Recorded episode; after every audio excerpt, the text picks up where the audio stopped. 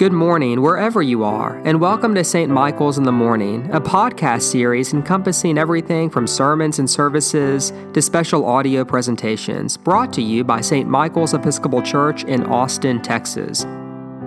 For more information or to make a donation to St. Michael's, please visit www.st-michaels.org.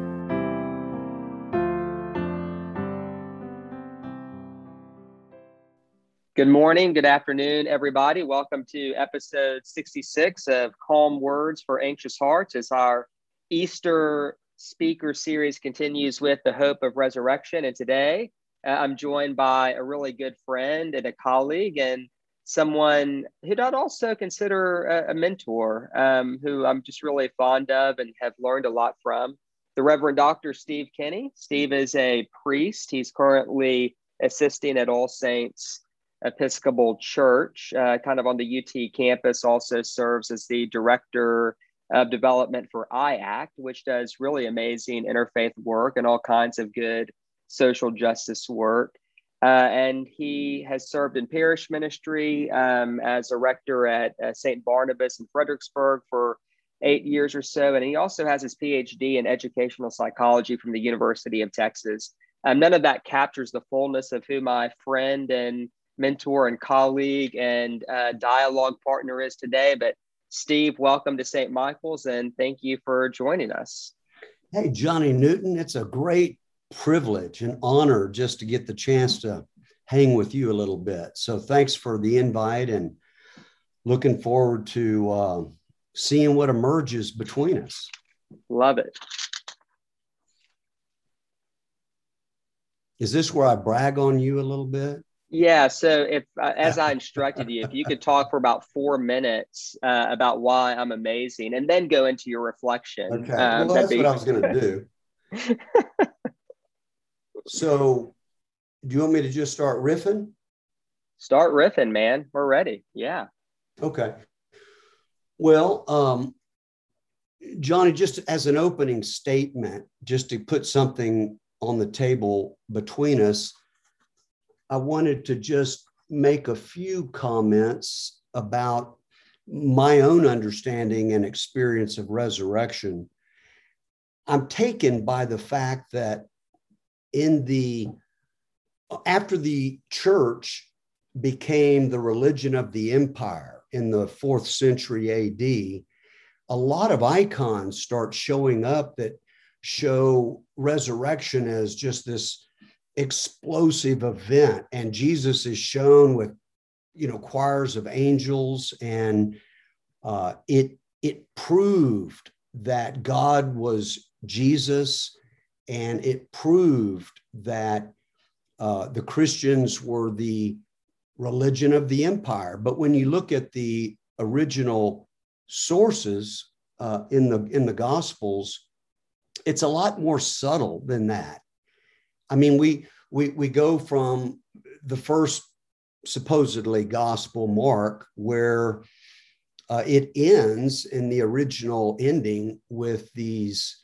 women who go to the tomb expecting to anoint the body and yet they are told he's not there that they'll he'll meet them in galilee and they're terrified.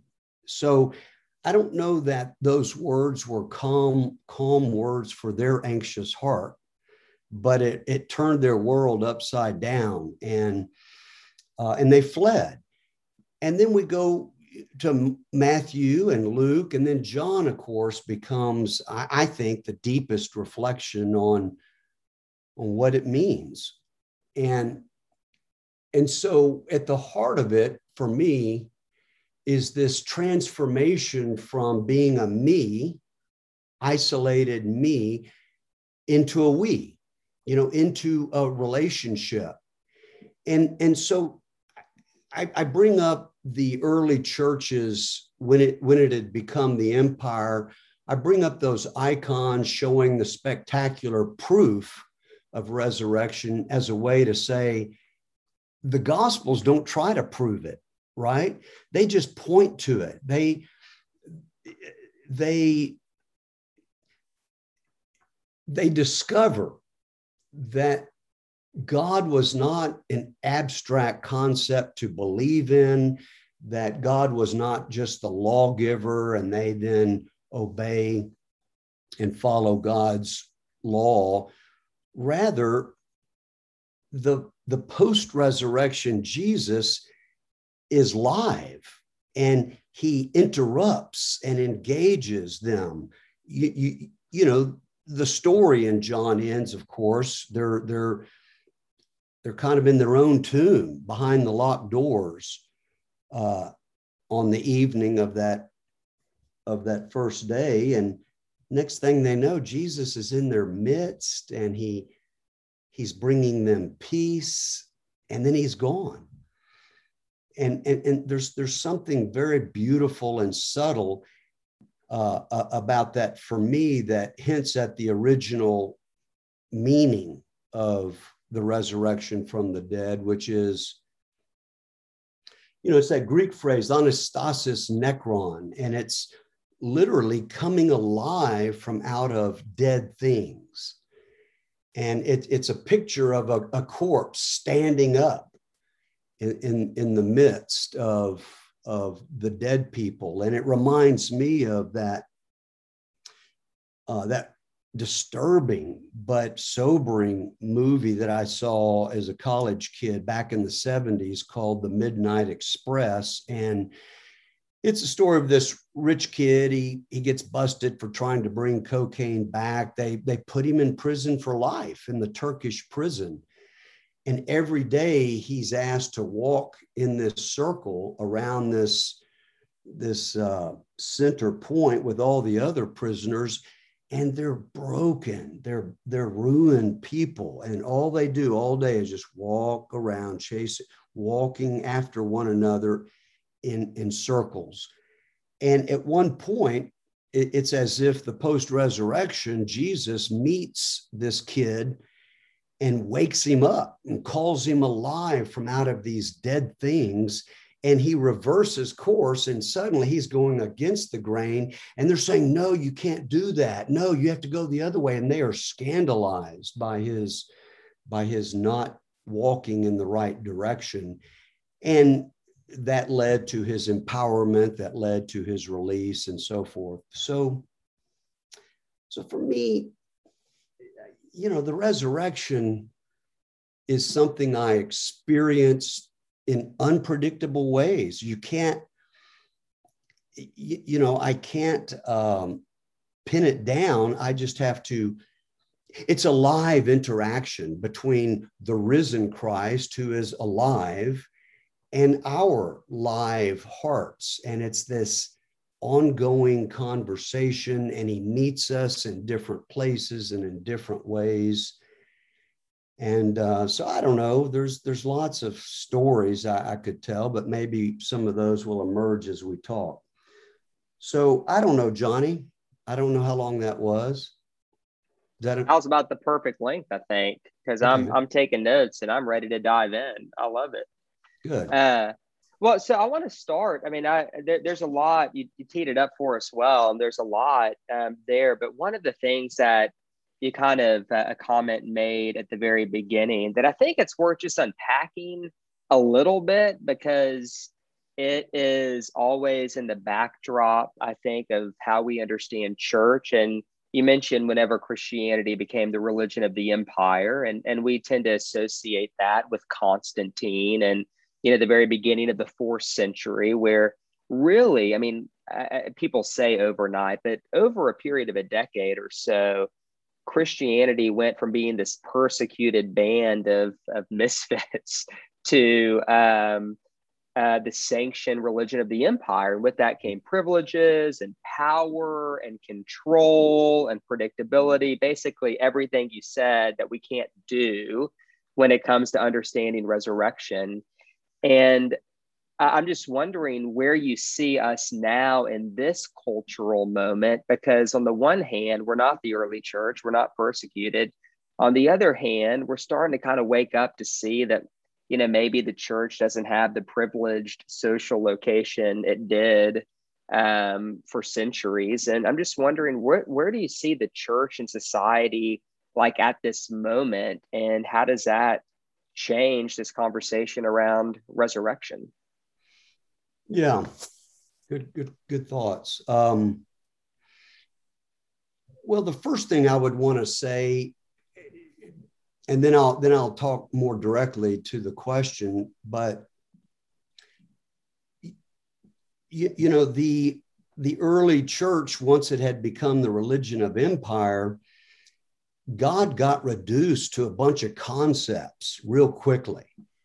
And, and God is, and our and creeds suggest that. We, we have the Nicene Creed, and, and suddenly Jesus is exalted to the right hand of, of God the Father, and, and, and we're, we're asked to believe all that, all those good concepts but often that becomes a dead end because we're applying, believing in and applying concepts, doing the best we can. And yet sometimes that creates an expectation, and we expect to find God in certain ways and certain people in certain places. Well, the resurrection for me is that it's the interruption that comes through people through Christ in disguise and through hidden uh, in hidden ways, through unexpected people and places. You, you mentioned my work with IACT, with Interfaith Action of Central Texas, and you know I'm with folks from all the religions, and it's it's it's the most amazing, diverse group of folks. And I just want to testify that I experience the the live risen Christ through these Muslim or Baha'i or Hindu or Jewish uh, men and women. And uh, they, they wouldn't use that same language, but it's a live entering. It's, it's an overcoming of the fact that we have different concepts, different beliefs about God, and yet at the heart, at the level of the heart, the level of dialogue, I think Christ gets revealed for me. Yeah, no, I mean that's that's exactly and, right. And, and about the church, Johnny. So so I, I think I think we're in a great place for yeah. to recover those amazing originative originative insights that are revealed uh, in the book of Acts, for example, or in the life of Paul, because their time in that in that culture they they weren't fi- they were neither fish nor fowl. They they're jewish in the beginning but next thing you know they have a mission to the outsiders and and many become many gentiles become christians and it's it's this uh, amazing emergence of fellowship, of the koinonia, of the partnering way. And it's person to person, who to who, one person at a time. And, and so I just feel like we can recover. That's the engine that drives this thing for me is the presence of the risen Christ and or the post-resurrection Jesus, however we want to call it. Um, yeah, so I think we have a chance to excite folks with with the the more we are engaged as a we, the more palpable the resurrection Jesus becomes. So that's that's a few thoughts. I don't know. That's good. I, I, there, there's a saying, um, and I want to I want to say that I, I'm not an expert in Zen, nor do I know too much about Zen, but but I've always loved the the phrase that apparently is tied to Zen that says, "Don't confuse the finger pointing at the moon with the moon itself."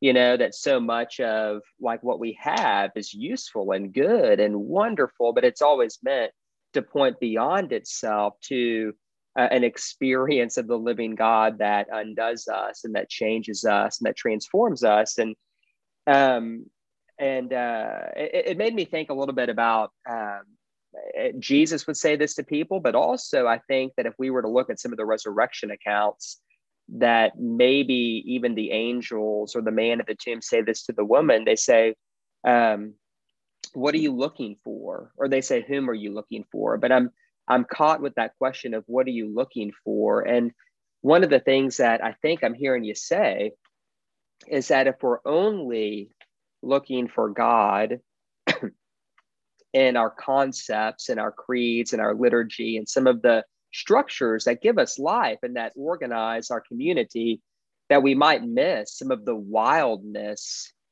and the unpredictability and the surprise, which is what uh, of Jesus actually showing up in an unexpected way. Is that right? Yeah, I think so. And and you know, Jesus continually says, "Those with the ears to hear, hear; those with the eyes to see, see."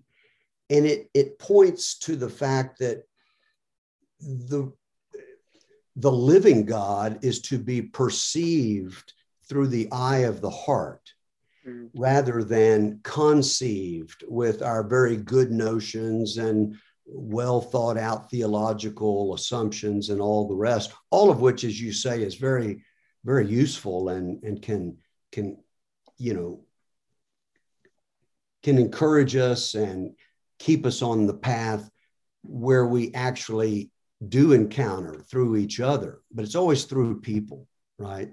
For me. And yeah. and yeah, so the church today, as we as as more and more folks pay less and less attention to our our structures, you know, mm-hmm. the, the churchifiedness of everything. I, I think I think we have a chance to recover that early experience of of God who couldn't be contained. Hey, what are you looking for? Uh, they ask. Well, we're looking for Jesus. Well, he's not here. he's gone yeah. on ahead. Yeah. And so often our our our concepts so easily become idols and and then we find ourselves back into a solipsistic way of living rather than an open-ended partnering dialogical way yeah and that that partnering partnering dialogical way one of the things that you said was moving from a, a me to um, a we. And I think, um, you, you, know, I, I, think that we all know what it's like to feel ourselves to be a tiny little isolated fragment, uh, and, and someone else is a tiny isolated fragment, and that other fragment is my competitor or my ally, and and we all just know that that is not a very um, uh, we fall into that in times of anxiety or maybe just but but it's not a very satisfying way to live.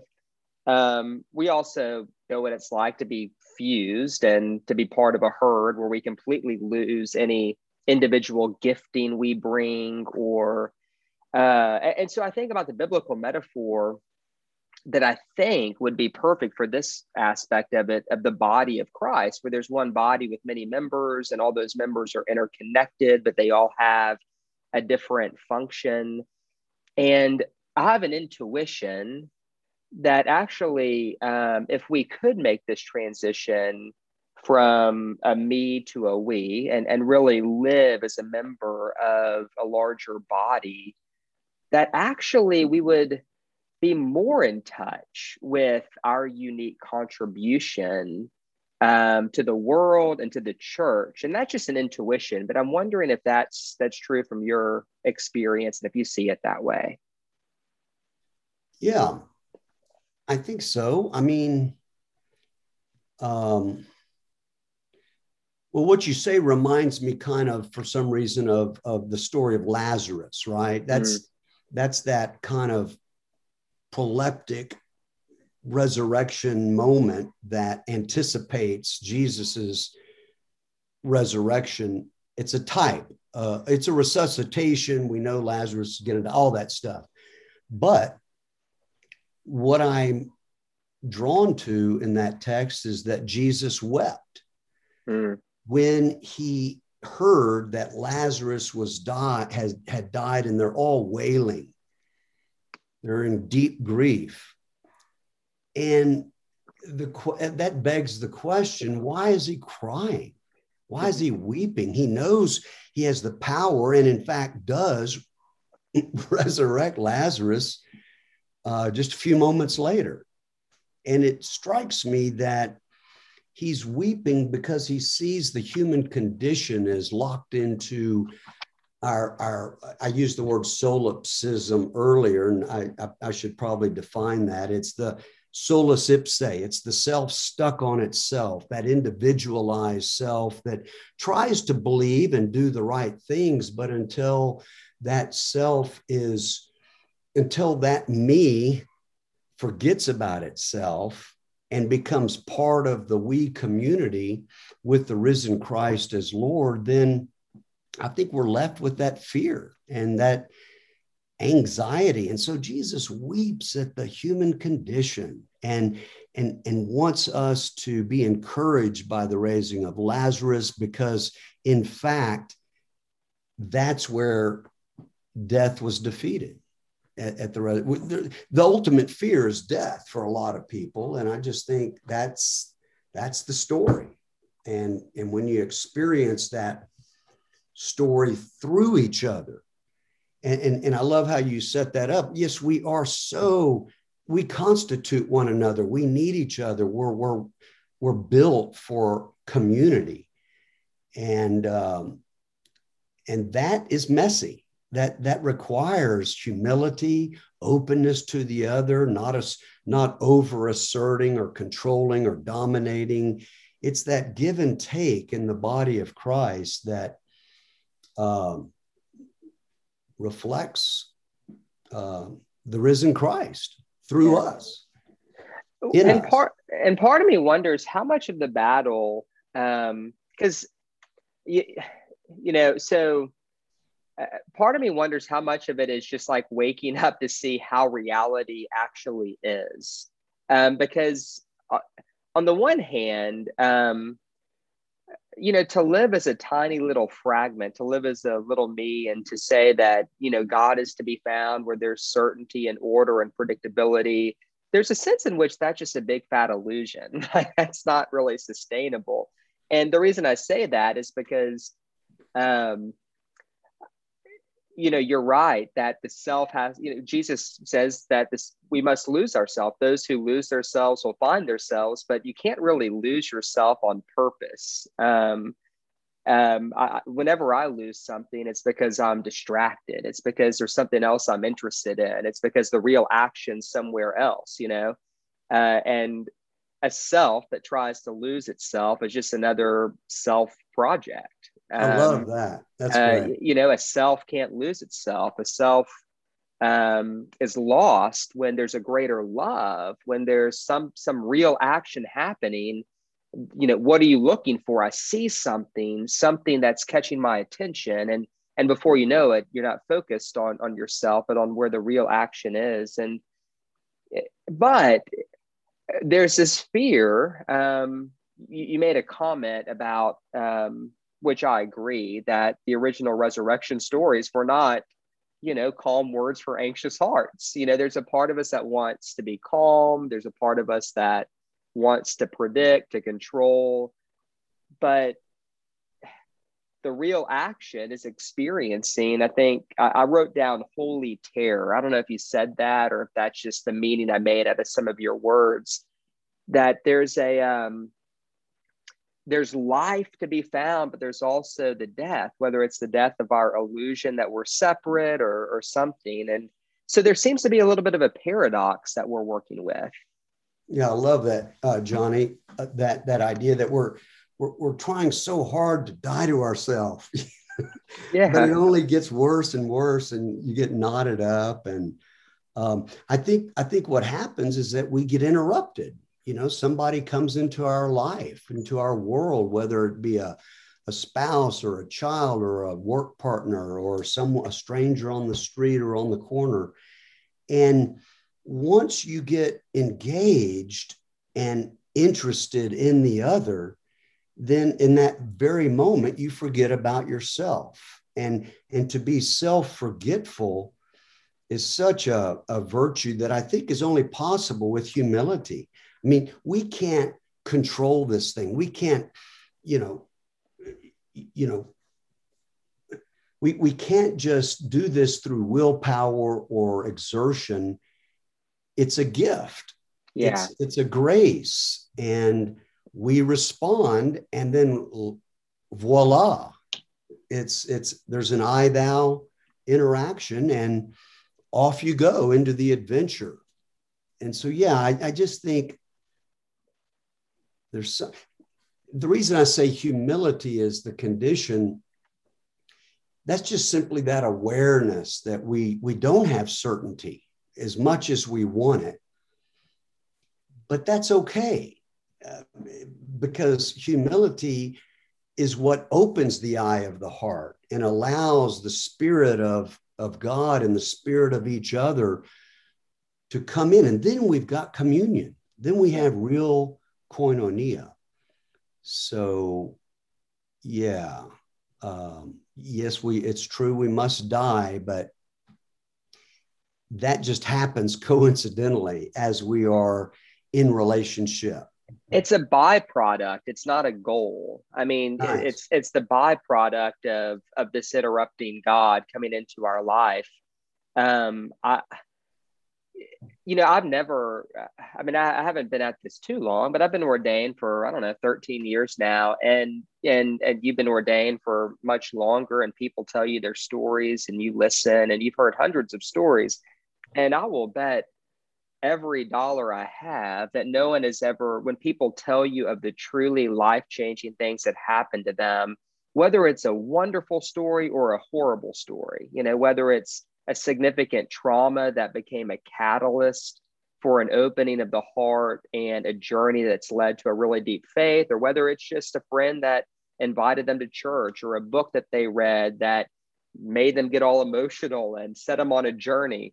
But no one has ever told me a story of how they you know, sat down and had um, a prayer time between 5 and 6 a.m. for 10 straight years. And that's the thing that changed their life. And that's not to knock their routine. That's not, I mean, I, I have a prayer discipline and and I pray on a routine basis, and that has its place. But what you're talking about, I think, and what we're talking about is that the truly transformative moments with the risen Christ come when we're in our tomb, our metaphorical upper room, and something or someone just busts right in, and all of a sudden everything's changed. I mean, that's what we're talking about, right? Hmm. Yeah. Amen. I mean, so every time it Gwen and I, every time Gwen and I get into a fight, my wife Gwen, and uh, and I, I I try to assert my own position or we, we, we wrestle back and forth. It turns out the risen Christ is is confronting me with her. And uh, but yeah, I, I, I like how you just said that. I think um, I think it it that's the adventure of the quest, right? Is yeah. is this unexpected, uh, uh, unpredictable journey or adventure that uh, get, that opens up the whole world and, and, and not just our little echo chamber or, or whatever bubble we're in. I mean, that was the one thing that characterized the early movement in the book of Acts was that they busted out and suddenly it wasn't that they just had a blueprint and they were going to go, oh, we got to go over to Europe. Oh, now we got to go over to Asia Minor. I think if you read it carefully, relationships. They they encounter someone. Next thing you know, Philip's with the Ethiopian eunuch, and and he's and and then uh, Peter and Cornelius. I mean, story after story of how Christ meets us through each other, through the other. And so that's the humility part that has served me well, not only with the front porch when I used to do that, but with IACT. It's I just have this stance before others as as holy ground. And um, you know, we we're in such a weird time of judgment, uh, you know, in this day and age. And it's just gotten ugly and polarized. And that's a well-known story but I think it's it's part of the tribalism that each side invokes their own God over and against the other. And I just think it's it's sad and and and deforming rather than transforming. So anyway, I, I don't know. Well, and I mean, because everyone listening is resonating with this, and it's inherently unsatisfying.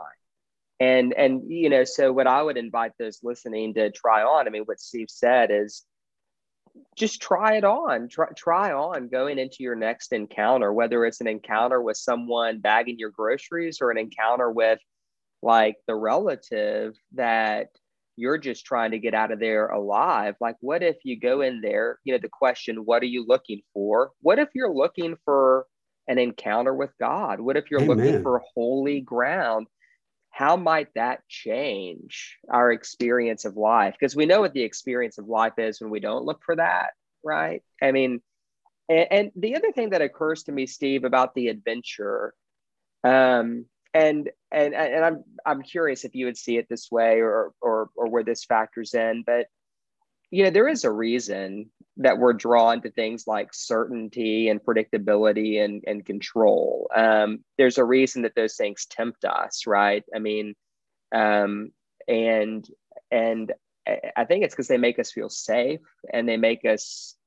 I mean, I think they just make us feel safe and. Um, to me, one of the things that I think is important in my own life um, to sustain going into the world and treating it as a sense of adventure and saying certainty is not a value, you know, encountering Christ is a value, is a belief that there is a, greater benevolence, um, provision, uh, presence of God I mean, however you understand that, you know, Paul would say, in the end, all things work for the good, the good of those who love God, or the Gospels would say, I am with you always, even to the end of the age. But I think that for me, in order to truly get rid of the whole certainty, safety, predictability, uh, relate to God only through my concepts, um, I can only do that when I believe that um, that somehow that that this this is good. This is right. This is the way to live you know and that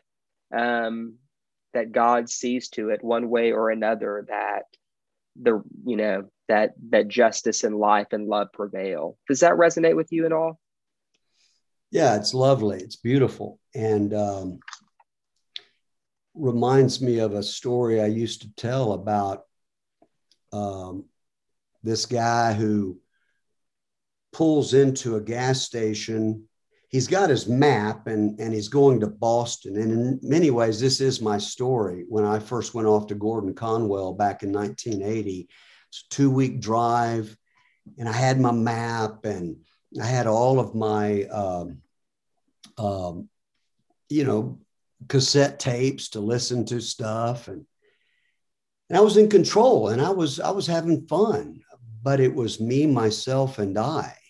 And I get to, I think it was somewhere in the Blue Ridge Mountains on my way to Boston that there's a hitchhiker.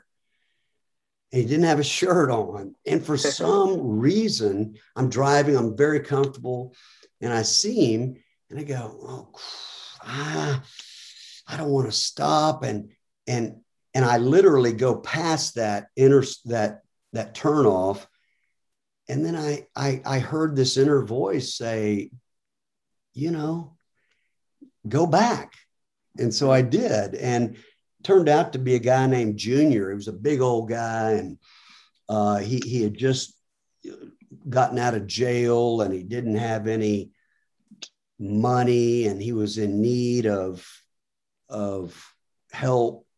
And his parents had renounced him and he he was all alone in the world.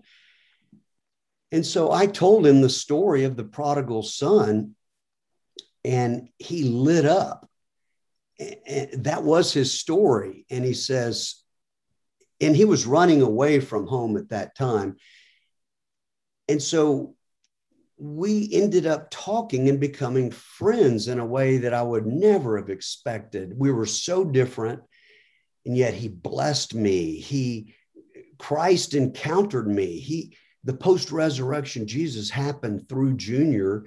And then at the next stop, he said, I got to go back. I got to go home. And, and so he turned around and he went home. And then I went on up to Boston to, to uh, continue the adventure. But, but it's just like at some point when you're with the map maker and he's in the car or she is in the car, you never know, right?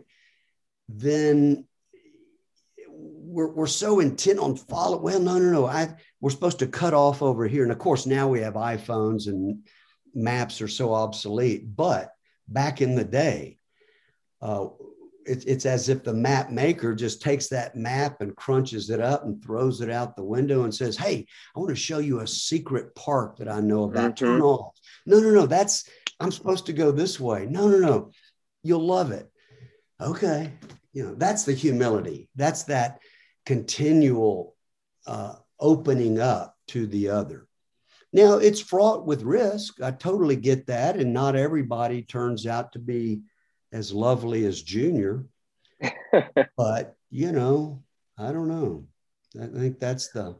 But but I think it's important to name. I mean, you know, granted, you did you did tell the story of of, picking up a high hitchhiker who just got out of, of jail, and so maybe the risk there would be a little bit different. But that for most of us, you know, what the risk is usually 99.9% not to our life. It's to it's to our comfort and i mean to our way of seeing things you know mm-hmm. so so with respect to the normal interactions of life you know so for instance there's someone who sees the world radically different from me. Do i listen with an open empathetic heart?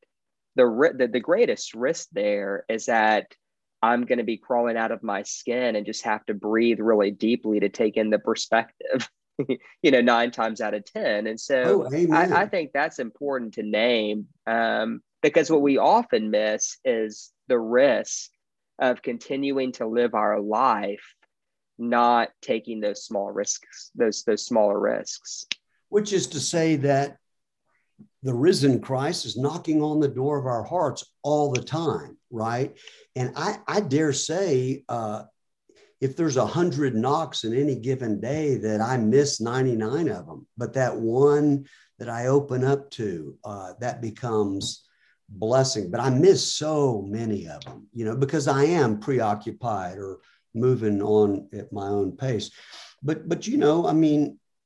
Uh, I, I don't know. You just look at all those stories in the book of Acts where, as as the Ethiopian eunuch says, What's to prevent me from being baptized? Everything.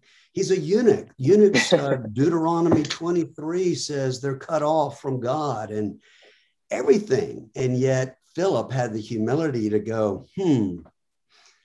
And uh, the rest is history. And suddenly yeah. he ends up in Caesarea uh, Maritima, and and apparently ends up living in a community there. Um, and I don't know if we don't hear much about him after that. And it, it makes me think, you know, it, it makes me think, I don't know why this really comes to mind, but this is our tradition. This is our living tradition to seek to break out of familiar, comfortable spaces and to be transformed. Um, and I think about that that difference between um, convention and tradition. And I forgot who said this, but someone once said that convention is the dead faith of the living, and that tradition is the living faith of the dead. Uh, mm-hmm. And that often, whenever the church gets stuck, we've just traded our tradition just to fall into convention. But if we're being true to our tradition, you know, Philip was being true to the tradition convention would have said, don't baptize this eunuch, but the tradition is spirits on the move. like, yeah, well said. Something, something's happening here.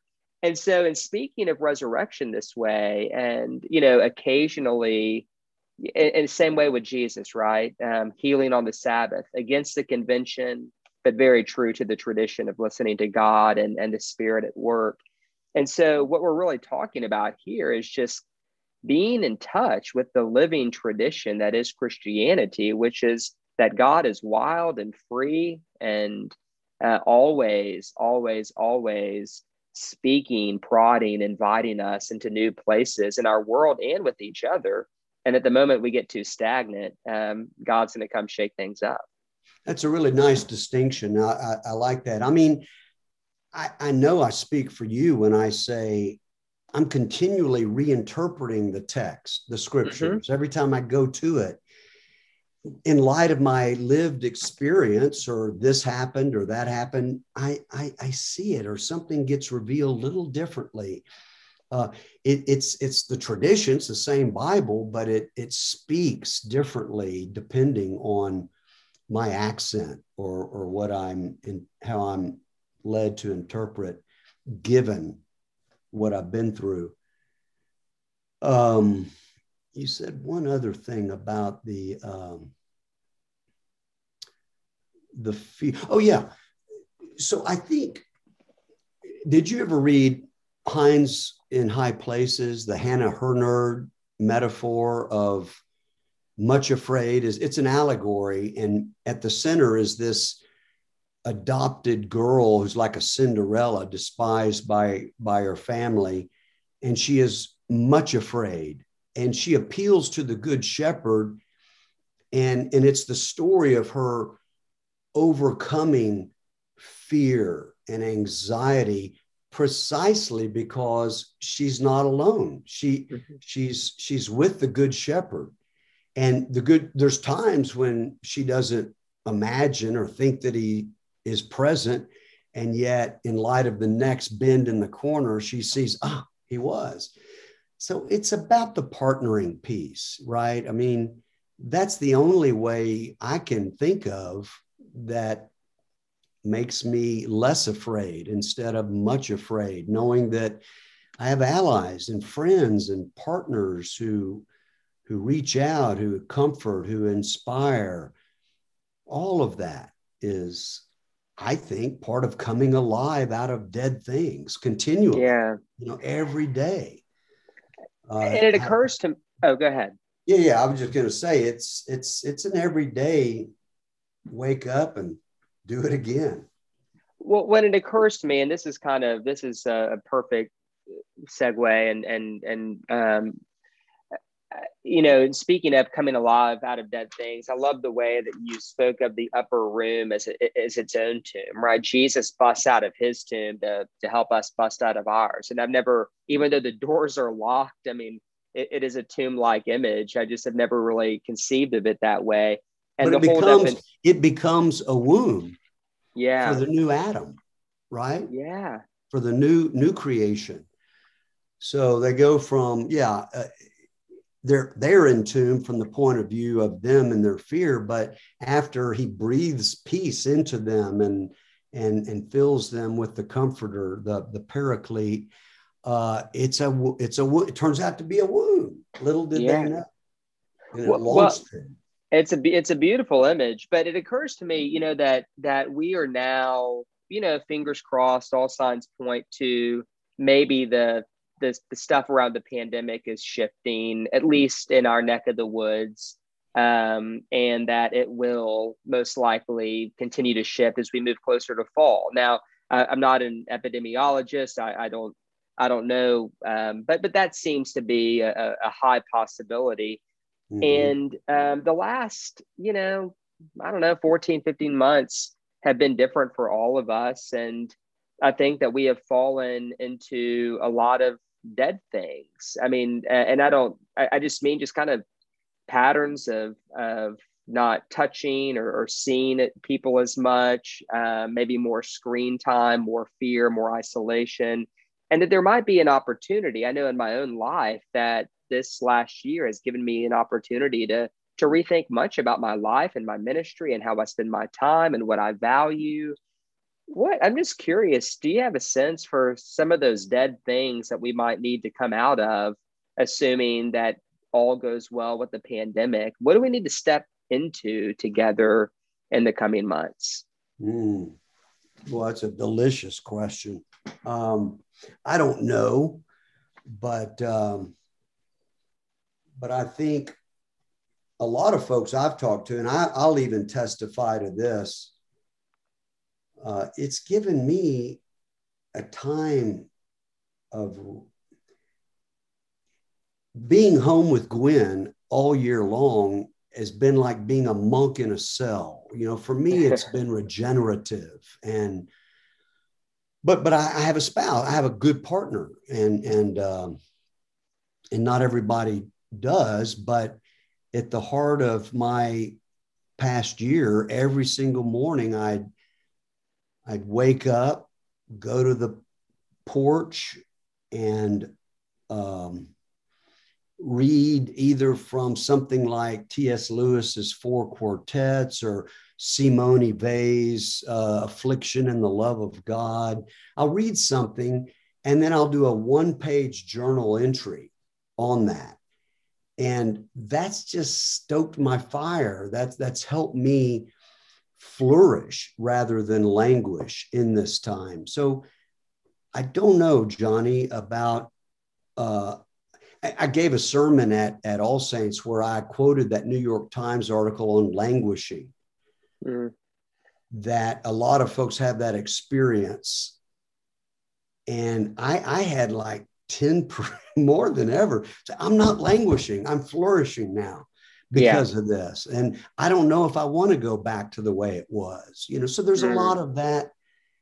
And uh, I hear it. You know, it's hard to be in this hybrid model where I, I, I, I don't know what, what the future will be or how our structures will come back together. Uh, I think I think we've got to do it collegially. You know, we've, we've got to do it as as partners, as a community, finding ways around those dead things that that bring us down, that we need inspiration every single day. Well, what I love everywhere. about what you what I love about what you said, I mean, it, true to the topic of resurrection, is that it's not uh, a clear binary, you know, COVID is the dead things and we're coming out of it. That, um, and I've experienced this too, that entering into the pandemic, I mean, as scary and vulnerable and odd as that was for, for many of us, that that was a coming alive out of dead things pre-pandemic that there was some resurrection happening in our life and that as we but because you know you don't put god in a bottle you know but because things will get static if you stay there as we come out of covid just as you've gotten comfortable and there's some things where you're flourishing now and maybe you'll keep all of those things in your life maybe you'll keep some of them that god is always in the same way that the spirit moved you know philip on from that encounter with the eunuch that that we will need to continue to come alive and and put away that which is dying and growing old as we step into whatever life looks like post pandemic that's the quest that's yeah. the adventure and that's the what, openness um, to that that's what makes it a life. relationship and not a religion right yeah i love that uh, Steve, is there anything else? Now, I, I end these podcasts with five really quick questions, but before we get to those, is there anything else that you want to tell the people of St. Michael's Episcopal Church uh, before uh, before we wrap this thing up? So, is, is that a nudge? Is this the place where I say great things about you? Just we we've we don't need four minutes. If you could just like you know five, no, no, no need. No, John, Johnny's the uh, the self forgetful uh, uh, partnering person who uh, calls all of us uh, to be more alive. I mean, and, and it's true, Johnny. I, I, I think your uh, your ministry and your your your role in the world is is full. It's luminous, and uh, all of us who know you love you and appreciate you. So, anyway, I don't think there's anything else about what we've been talking about. Um, Johnny, I, I don't know. We could talk all day, I, I reckon, but no, that's this is a good place then to transition. Okay. Are you ready for my five questions? Sure. All right. Um, just the way, just kind of end it in a fun way. Um, and each one, just a sentence, nothing, nothing too long. Um, what are you grateful for at the moment? Oh man, I'm grateful for so much. Um, I'm grateful for being 65. I, I, there's just something about the mid 60s that I, I'm relishing. Even as I'm losing my senses, my hearing, my smell, my all of that is true relative to 65. My knees, I've got arthritis, but I'm having more fun now. Uh, there's a freedom that, that comes from being in the mid 60s that that I just um, I'm, I'm very great grateful right now for all for life for being alive. Yeah, amen. Um, okay, so what question number two is there anything that you are less sure of than you were before the COVID pandemic began? In other words, as a result of this pandemic, is there anything in your life that you're less sure of? Yeah, sadly, I'm I'm less sure of a positive way out of our current political and cultural divides. I mean, mm. yikes. I, I never could have imagined that dear friends, you know, who I who I know, uh, it they're not necessarily as open to the quest as as I may be, and they they cut me off if if I don't if I represent the enemy. Uh, I, am not political. I mean, I it, it's just to me, Christ transcends all that stuff, but it's gotten fouled up, mm. and I'm less certain that it's going to end well, short of some kind of a violence. I don't know. well, not to be a buzzkill. No, no, I'm, I'm, I'm, I'm. It's not. You know, I'm, I'm not laughing. You know, humor. I'm just laughing a little bit because um, I've asked that. That that has been a consistent answer that I've gotten to that question, and so you're not alone there. Hmm. Um, okay, I'm going to go to a different question. Is there anything you're more sure of than you were before the pandemic began? Mm-hmm. I think so. Um, I'm more sure not not to. My wife Gwen and I have had a one long honeymoon this this past year, so I'm more sure of my my love and respect for her. She just keeps ripening, and and and and I just feel. Um, real certain about about that relationship and i feel more certain about the power of resurrection through brokenness mm-hmm. I, I, mean I, have I've experienced that in this past year and so yeah i think that's what that's i'll great. say Great. Um, you referenced a couple books you've been reading, but this question number four is: Is there a book, a movie, a show, uh, just any any kind of art form that's just really brought you a lot of joy or peace in yeah, the I just last saw year? The Peanut Butter Falcon. Have you seen it? No, I haven't seen it. Oh man, it's a it's a who to who movie. It's about resurrection. They don't okay. use that language, of course, but but it's just this beautiful story of of a kid with Down syndrome um, who escapes from his his confinement in an institution, and he meets another misfit, uh, and and it's their story. It's just so it witnesses to the resurrection in a way that opens the heart. Uh, there's that. I, I like I said, I, have just reread the four quartets for, for the first time since basically seminary, and I just loved it more than I ever have uh, before. Um, I'm reading a lot of books, uh, one by Eddie Glaude on the life of James Baldwin. I'm reading My Grandmother's Hands about the trauma of the the uh, of, of, slavery and Jim Crow on whites and blacks. So a lot we're doing a deep dive at I act into this whole racial uh, moment. And we're not trying, you know, we're just trying to listen and learn individually and collectively. And so, pretty much most of my reading over the past year has been in that vein. That's great.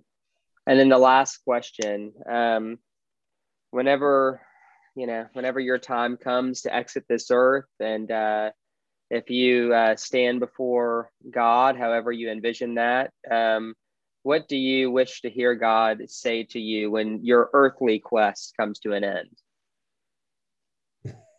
Oh, no, Johnny. This is where you get mean to ask such a question. At the pearly resurrection, gate, man. I said resurrection. It's interrupting. You never know when it's coming. I know. Well, that's it. Yeah. Oh, I don't know. I, I think probably. Uh,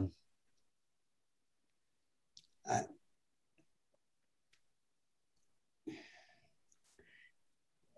I don't know, Johnny.